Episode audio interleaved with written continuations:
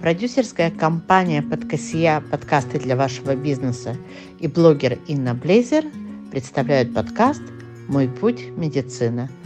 Подкаст, посвященный израильской медицине. Наш подкаст вы можете слушать на всех платформах для подкастов, а также на сайте самого подкаста. Приятного прослушивания!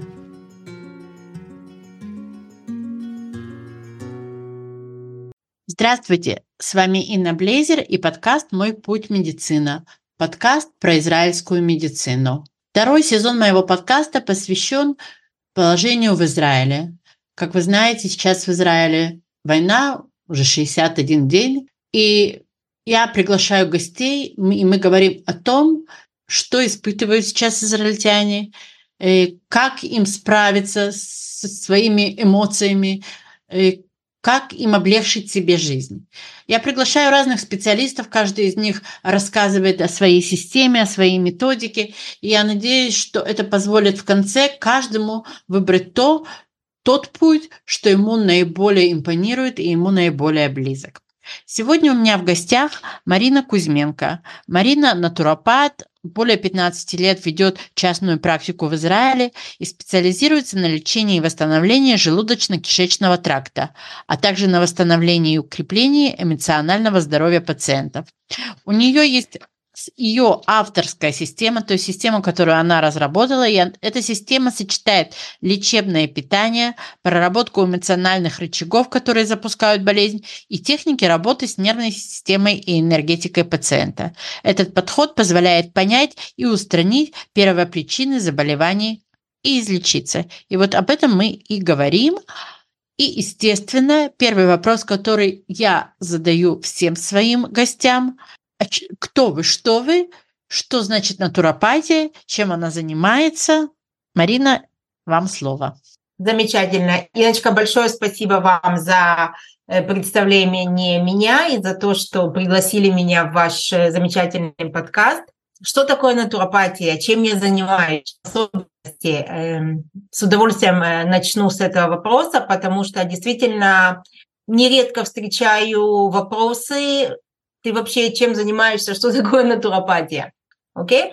Значит, натуропатия – это э, соединение нескольких, даже я бы сказала, нескольких десятков различных инструментов, которые позволяют нам заниматься лечением и профилактикой различных заболеваний. Это натуральные, естественные инструменты. Назову сейчас те, которые чаще всего вы встретите у натуропата, потому что среди всех десятков инструментов каждый натуропат выбирает то, что ему ближе по его философии и по его подходу. Итак, э, натуропатия включает в себя питание, лечебное питание, э, питание профилактическое, то есть то, что называется здоровое питание, но и питание лечебное, клиническое, которое подходит для тех или иных заболеваний и для их лечения. Травы, ароматерапия, различные мануальные техники. Например, я занимаюсь рефлексологией, кто-то, другой натуропат будет заниматься shiatsu э, и, или какими-то другими мануальными техниками.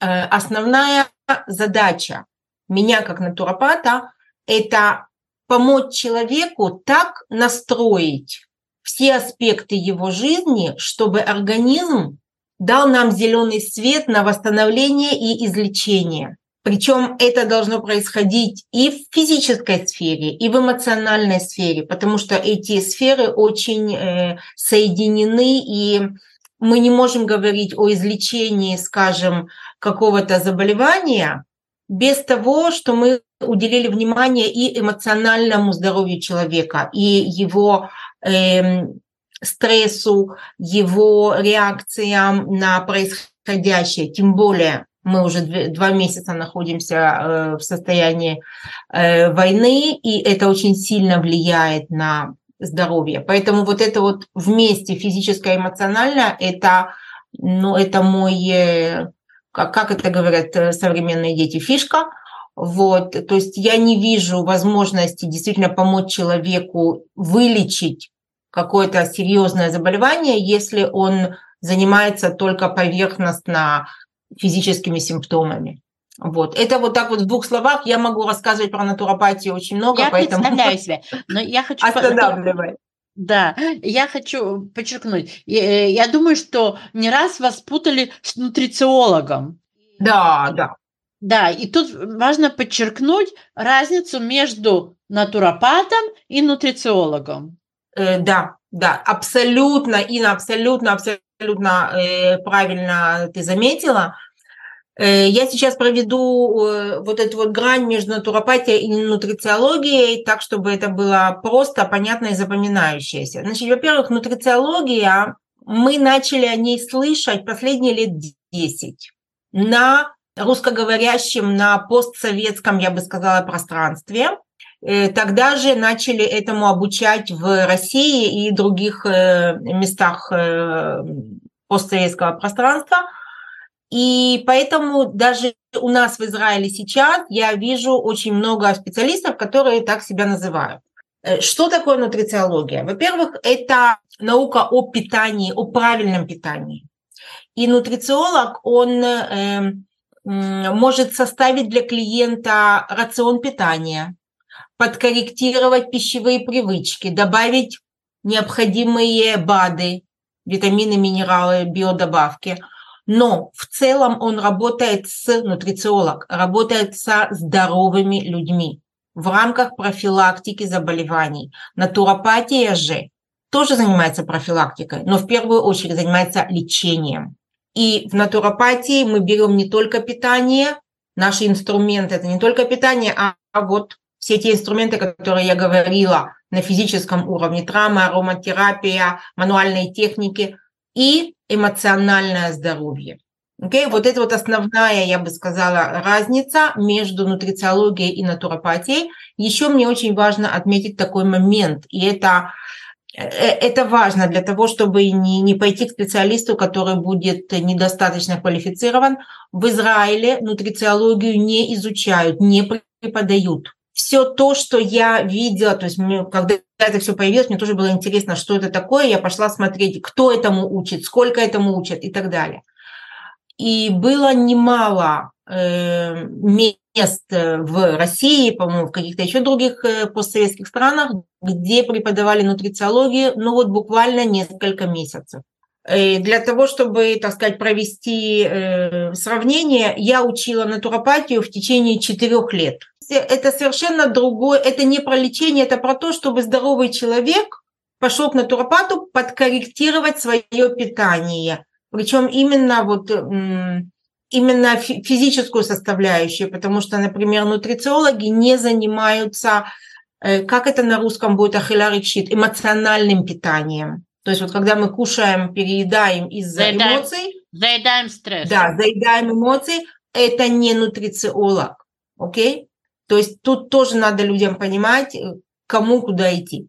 Поскольку мы во времени ограничены, я хочу перейти э, к вашей авторской системе, в которой вы сочетаете с одной стороны лечебное питание, а с другой стороны проработку эмоциональных рычагов. Я хочу, чтобы вы рассказали об этой своей системе и о том, как благодаря ей вы помогаете клиентам, пациентам. Первое, что, что я бы хотела отметить, это то, что я не работаю по протоколу, по алгоритму. Okay? То есть я беру каждого человека, и я ему подбираю те вещи, которые ему нужны, потому что каждый человек, он индивидуален, хотя и все, все мы имеем одинаковую анатомию.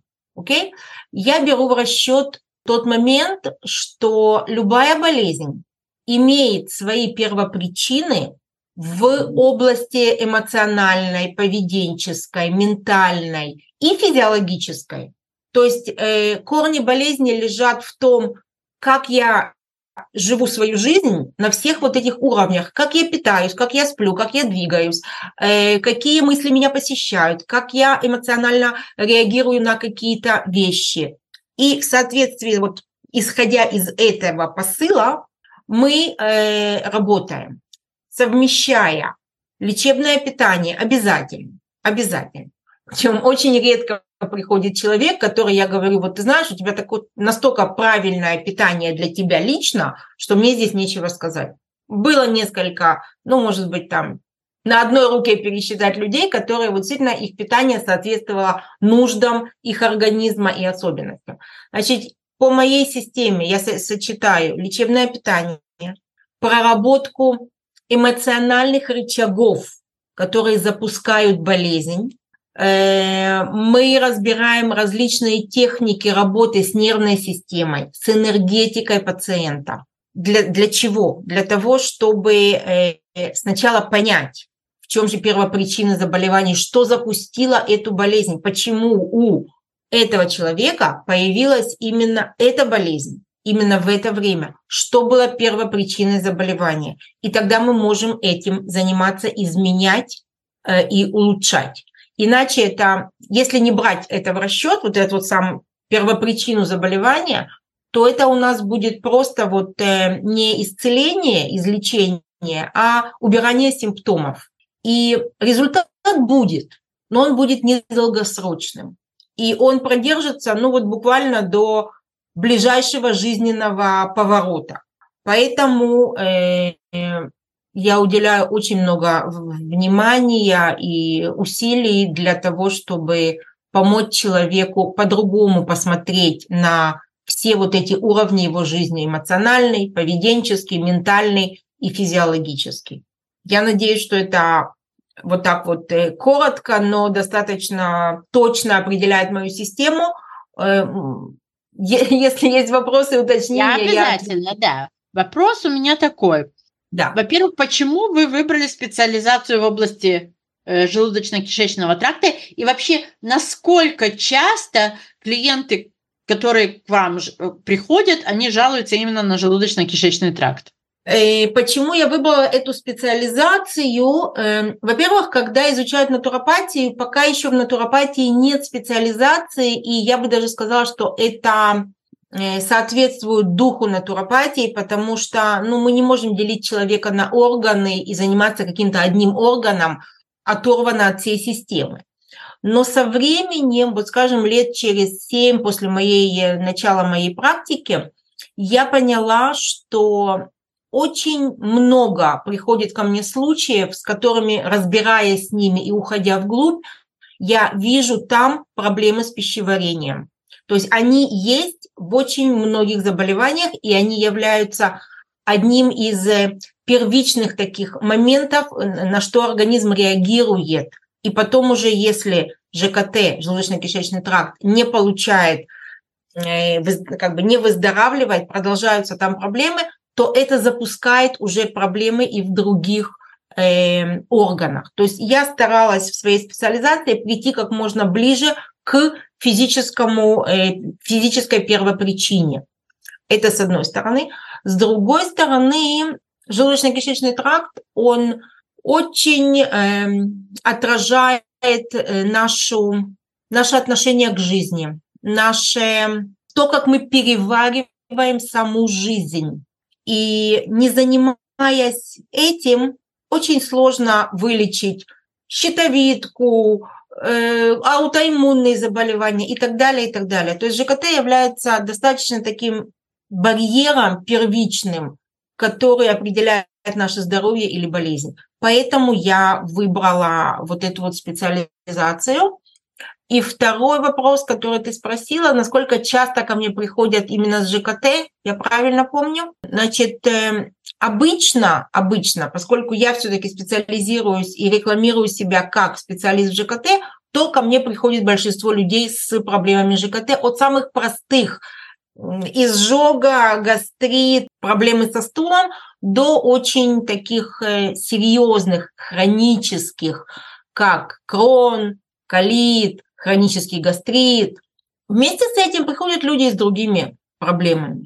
То есть я как натуропат могу заниматься и другими проблемами, но, как правило, вот просто это статистика, я не, не скажу в точных процентах, но подавляющее большинство, 70-80% людей, которые приходят с какими-то заболеваниями, когда я начинаю опрос, когда я начинаю копаться во всем состоянии организма, задавать много-много-много вопросов, я прихожу к тому, что я вижу, что желудочно-кишечный тракт не работает как положено. Либо он, либо он плохо усваивает, либо он плохо перерабатывает. Окей? То есть так или иначе я нахожу себя в том, что мы уделяем в любом заболевании, в любом состоянии человека, мы уделяем большое внимание работе по восстановлению желудочно-кишечного тракта. А какая связь между желудочно-кишечным трактом и стрессом? Я уже э, упомянула, что э, желудочно-кишечный тракт отвечает за наше переваривание жизненных событий. Вот даже обратите внимание, как мы говорим. Я сейчас буду говорить на русском, но эти же фразы чуть-чуть в другом виде мы встречаем и в других языках.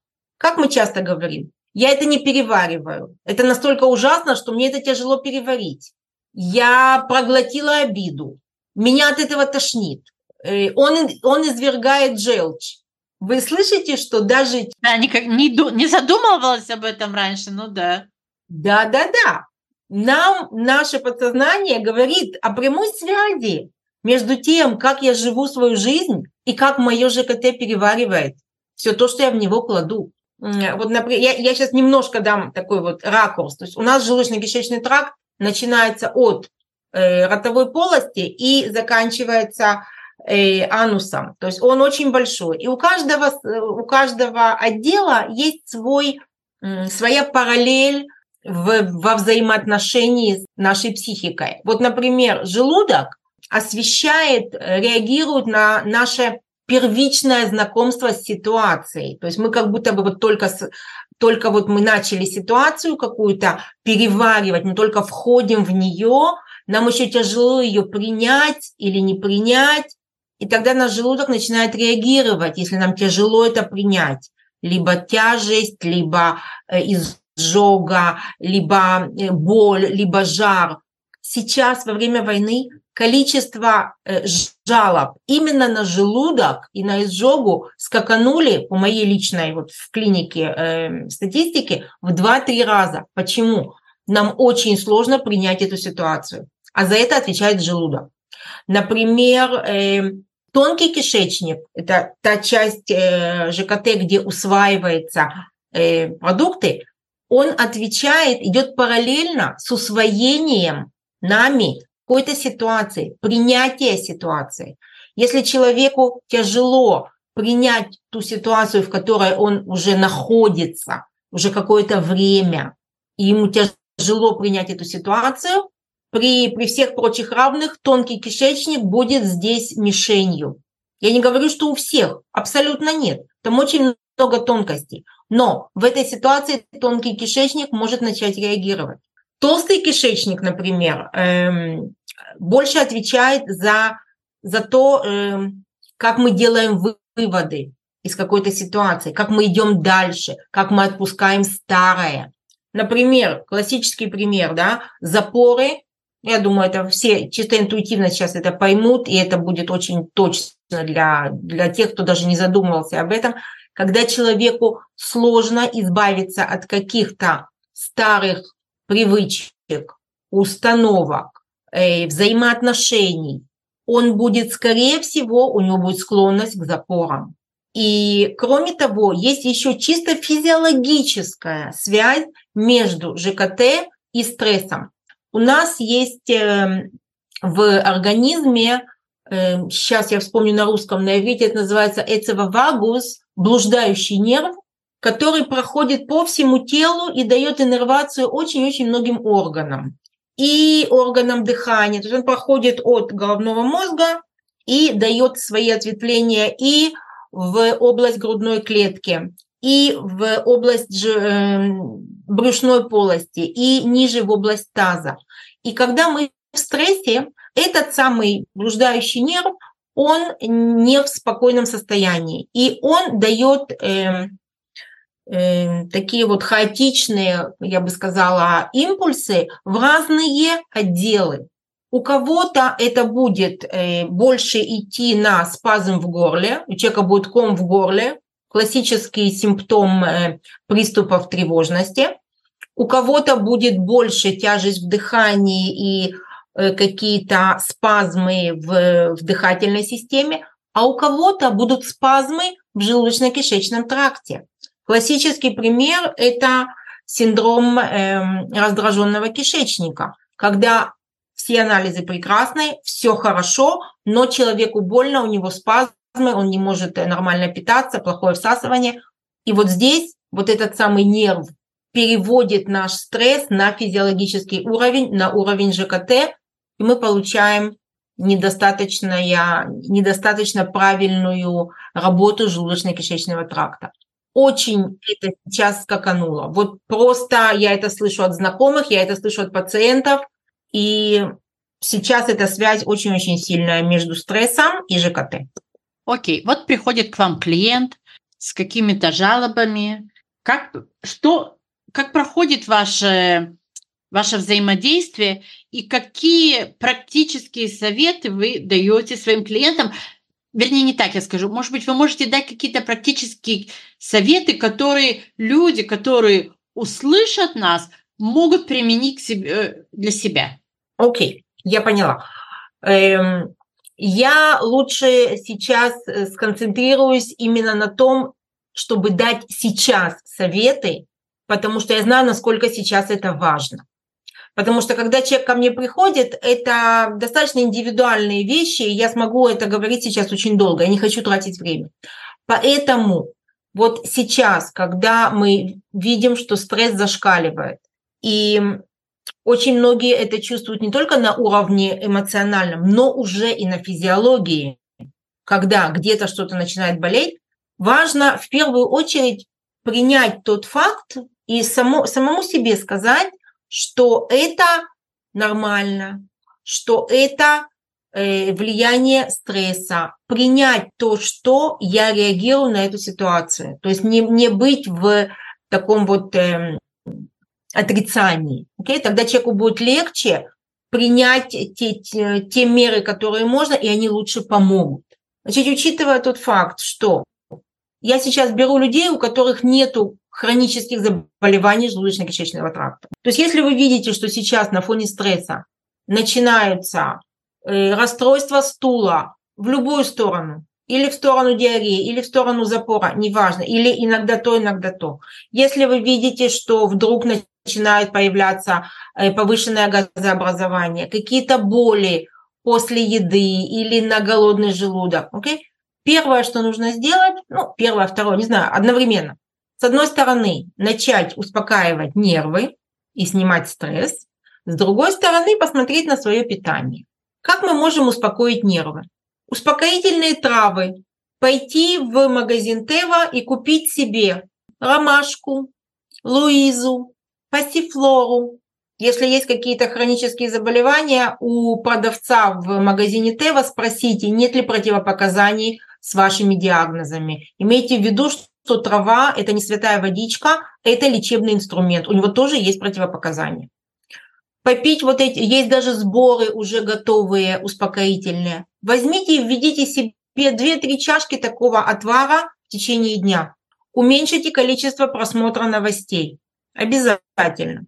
Посмотрите, что лично для вас будет являться способом простым и эффективным способом для снятия стресса. Кому-то это будет медитация, кому-то это будет занятие спортом. Даже 10 минут каждое утро или вечер, не знаю. Но какая-то физическая активность. Для кого-то это будет выйти на природу, даже в парк городской, и посидеть, подышать, посмотреть на воздух, э, на, на небо. Для кого-то это будут дыхательные упражнения. Открываем YouTube, пишем дыхательная гимнастика для снятия стресса или что-нибудь в этом роде. И начинаем делать. Самое главное – делать. Окей? Okay? Это то, что касается снятия стресса. Следующий момент, который тоже и физический, и эмоциональный, это отрегулировать вопросы сна. Сейчас, во время войны, ко мне приходит огромное количество людей с проблемами сна. Те, которые уже были до войны и сейчас усугубились, и те, которые появились с нуля во время войны. Со всем этим можно работать. Э, следующий момент, еще по поводу сна. У меня всегда есть очень много что сказать, поэтому я иногда перепрыгиваю. Э, обратите внимание на ваш режим сна. Вот говорят, что нужно спать от 6 до 8 часов. Совершенно верно, но важно еще в какое время вы идете спать. Есть большая разница пойти спать в 11 или пойти спать в 2 и проспать то же количество часов. Разница будет огромная. Пожалуйста, до 12, до еще лучше до 11 мы уже должны быть в кровати, какая-нибудь книжка, не экраны, не телефоны, книжка для того, чтобы уснуть, тогда ваш сон изначально уже будет начинаться с более благоприятных условий. И третий момент, я обещала два, даю три, третий момент – это питание. Вот возьмите и посмотрите на свое питание как будто бы со стороны. Даже возьмите себе, составьте дневник питания на 2, 3, 4 дня. Особенно если у вас появились уже какие-то симптомы именно из области э, желудочно-кишечного тракта. Изжога, какие-то боли, что-то еще, спазмы и так далее. Напишите, что вы кушаете в одной табличке. Напишите в другой табличке время, когда вы кушаете. И как вы себя чувствуете. И через несколько дней, буквально через 2-3 дня, сядьте и постарайтесь проанализировать, что вы там видите, когда появляются эти симптомы. После чего еще в этой табличке можно добавить и, э, по крайней мере, так я всегда делаю со своими пациентами, добавить столбик уровень стресса. Вот просто взять и в течение дня делать замеры стресса, скажем, от 0 до 10, какой у меня уровень стресса. Проснулась, скажем, там 3, в обед после просмотра новостей 9, вечером после общения с домашними 5. Окей? И очень возможно, что вы заметите корреляцию, взаимосвязь между симптомами вашими в желудке или в кишечнике и с уровнем стресса, а не с тем, что вы ели. Будьте готовы к этому. Не обязательно ищите проблемы все в том, что вы что-то не то съели. Окей? Потому что, э, ну, очень многие люди э, понимают, что если кушать э, неправильную еду, жареную на, не знаю, там чипсы с гамбургерами, запивать колой, то, скорее всего, плюс стресс будут, будет болеть желудок. Поэтому я предполагаю, что люди все-таки понимают и питаются более правильно. Вот. А вот посмотреть на стресс не очень многие делают. И вот когда вы через несколько дней ведения этого дневника проанализируете, только я вас очень прошу, делайте это, вот этот анализ без критики, без, э, ну вот как-то, знаете, вот как будто бы вы делаете это для собственного ребенка, которого вы любите и уважаете. Потому что мы очень склонны к тому, чтобы себя ругать. Не надо себя ругать. Не нужна нам э, критика вот такая вот жесткая. Она нам не, не поможет. И, кстати, вот этот вот момент я очень много прорабатываю со своими пациентами, потому что это вот тот самый червяк, который поедает нас изнутри. Вот это вот самокритика и жесткость самим собой. И вот когда вы проанализируете, вы увидите, какая область вашей жизни больше нуждается в коррекции. Будь то питание, будь то работа со стрессом, может быть недостаток сна, может быть недостаток отдыха. И тогда вы поймете, в какую область вам нужно идти для того, чтобы улучшить свое состояние с желудочно-кишечным трактом сейчас во время э, такого сильного стресса. Okay? Причем, если в течение 5-7 дней, при том, что вы сделали какие-то изменения, вы не видите улучшения, пожалуйста, обращайтесь за помощью. Будь то конвенциональная медицина, будь то натуропатия, но не оставайтесь с этим сами, потому что проблема не уйдет, а только усугубится. Окей, спасибо большое, Марина.